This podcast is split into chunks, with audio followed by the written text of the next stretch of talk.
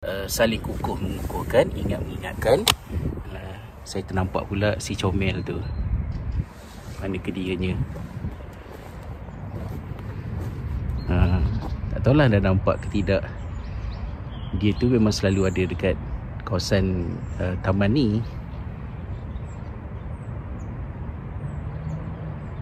Okey. Balik kepada perbualan kita.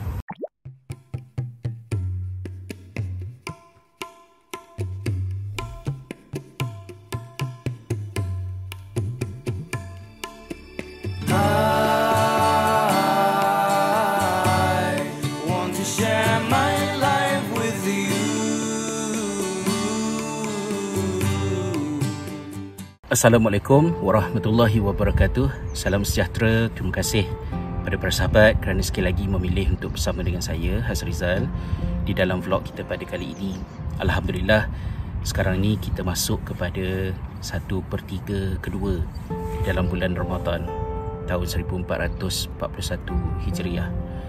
Walaupun tak ada dalil yang secara spesifik menyebut akan hal ini Tetapi daripada pengalaman hidup kita Biasanya kita aware kita sedar yang satu per tiga kedua ni iaitu malam ke-11 hingga malam ke-20 adalah merupakan uh, waktu yang kita malas waktu yang kita mudah kehilangan momentum. Maka perlulah bagi kita untuk sokong menyokong dan beri semangat antara satu sama lain supaya kita dapat terus berusaha. Salah satu daripada perkara yang boleh kita elakkan daripada terjadi kepada diri kita yang boleh menyebabkan kita berkeluh kesah ialah apabila kita membuat perbandingan di antara diri kita dengan orang lain ataupun di antara keluarga kita dengan keluarga orang lain. Jadi elakkan membuat perbandingan. Kalau kita nak buat perbandingan, kita bandingkan diri kita sekarang dengan diri kita sebelumnya. Kita bandingkan keluarga kita sekarang dengan keluarga kita sebelumnya dan bukan dibandingkan dengan orang orang lain. Ini adalah merupakan satu perkara yang sangat-sangat kritikal. Dan dia mengingatkan saya kepada sepotong hadis Nabi sallallahu alaihi wasallam uh, pada bagaimana pada satu ketika Rasulullah berkata kepada para sahabat uritun naro fa idza aktharu ahlihinna an-nisa. Aku telah diperlihatkan dengan neraka dan aku lihat ramai di dalam neraka itu orang perempuan. Apabila perkara ini disebut oleh Nabi SAW saya membayangkan pastilah ia menimbulkan rasa khawatir bimbang yang bersangatan dalam jiwa para sahabat kerana wanita adalah ibu mereka, wanita adalah isteri mereka, anak mereka, kakak mereka, insan-insan yang mereka sayang. Jadi para sahabat bertanya kepada Nabi SAW, adakah mereka masuk neraka itu ayat furnabillah? Adakah mereka itu masuk neraka kerana mereka kufur kepada Allah? Dan baginda SAW menjawab, uh, bukan begitu. Sebaliknya mereka berada di dalam neraka itu kerana yakfurnal ashir. Kerana mereka itu kufur kepada nikmat keluarga, nikmat rumah tangga. Jadi kenyataan itu menimbulkan keheranan pada diri para sahabat. Uh, apakah yang dimaksudkan dengan kufur kepada rumah tangga dan keluarga? Maka baginda memberikan contoh. Apabila engkau melakukan kebaikan kepada mereka pada sepanjang masa dan sekali engkau tersilap atau tersalah lalu wanita itu berkata maraitu minka khairan qad. Engkau ni satu benda baik pun aku tak pernah tengok. Ha, ya? Kerana satu kesilapan atau kesalahan yang dilakukan maka wanita itu menafikan semua perkara baik lain yang telah dilakukan dan diketahuinya. Itulah yang dimaksudkan dengan kufrul asyir. Dan sudah tentulah hadis ini bukan bermaksud orang perempuan masuk neraka orang lelaki terselamat. Pasti tidak kerana orang lelaki juga ada faktor-faktor yang lain yang juga menjadi ancaman kepada kaum lelaki. Bagaimana mudahnya orang lelaki untuk diheret masuk ke dalam neraka apabila keadaan-keadaan tertentu berlaku kepada isteri anak perempuan mereka yang mereka tidak uh, berikan uh, tanggungjawab spesifik dalam hal tersebut. Jadi bagaimanakah boleh terjadinya hal seperti ini dia berbalik kepada pemahaman kita terhadap apakah yang dimaksudkan dengan syukur dan apakah yang dimaksudkan dengan kufur. Maksud asal daripada perkataan syukur, syakara itu adalah kasyaf, yakni terbuka. Dalam arti kata lain, orang yang bersyukur adalah orang yang terbuka pada dirinya untuk dia dapat melihat apa yang dia ada dan dia mensyukurinya.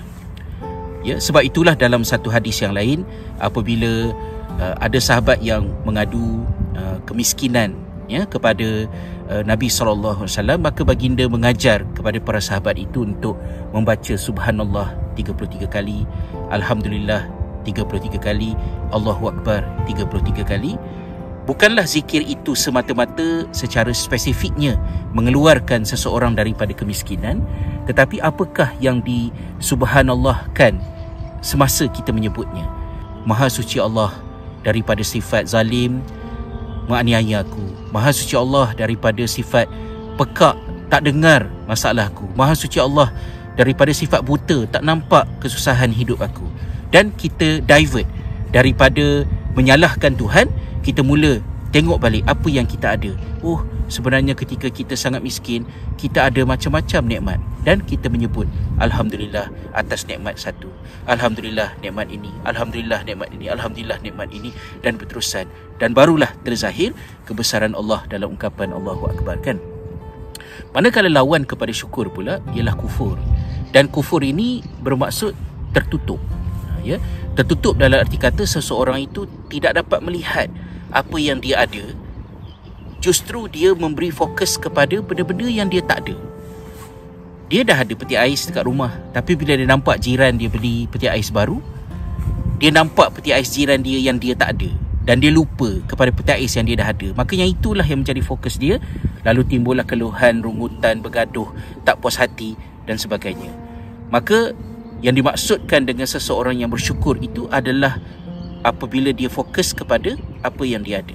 Kalau sekiranya anak-anak kita malas nak terawih, uh, kemudian dia tak dia dia tak nak terawih dan kita kata tak apalah, okeylah saya semayang terawih seorang-seorang tapi esok kita semayang sama.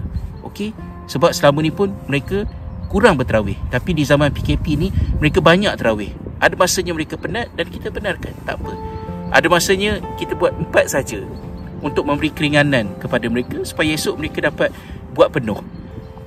Mungkin itu tak mencapai standard orang lain, mungkin itu tak mencapai standard kawan-kawan kita yang ada isteri soleha, suami soleh, anak-anak yang baik, tapi anak-anak kita sedang berada di dalam keadaan yang lebih baik daripada yang sebelumnya, so kita kena syukur dengan benda tersebut. Itulah sedikit perkongsian daripada saya. Mudah-mudahan adalah sedikit manfaat daripadanya. Selamatlah kita meningkatkan usaha untuk memperbaiki diri kita masing-masing perkongsian di media sosial adalah untuk saling memotivasi dan bukanlah untuk banding membandingkan dan menimbulkan rasa duka cita melihat kebaikan orang lain apatah lagi menimbulkan rasa cemburu dan dengki terhadap kebaikan yang ada pada sahabat-sahabat kita. Sama-sama insyaAllah kita usahakan dengan rahmat Allah SWT. Terima kasih. Kita berjumpa di dalam vlog yang seterusnya. Assalamualaikum warahmatullahi wabarakatuh.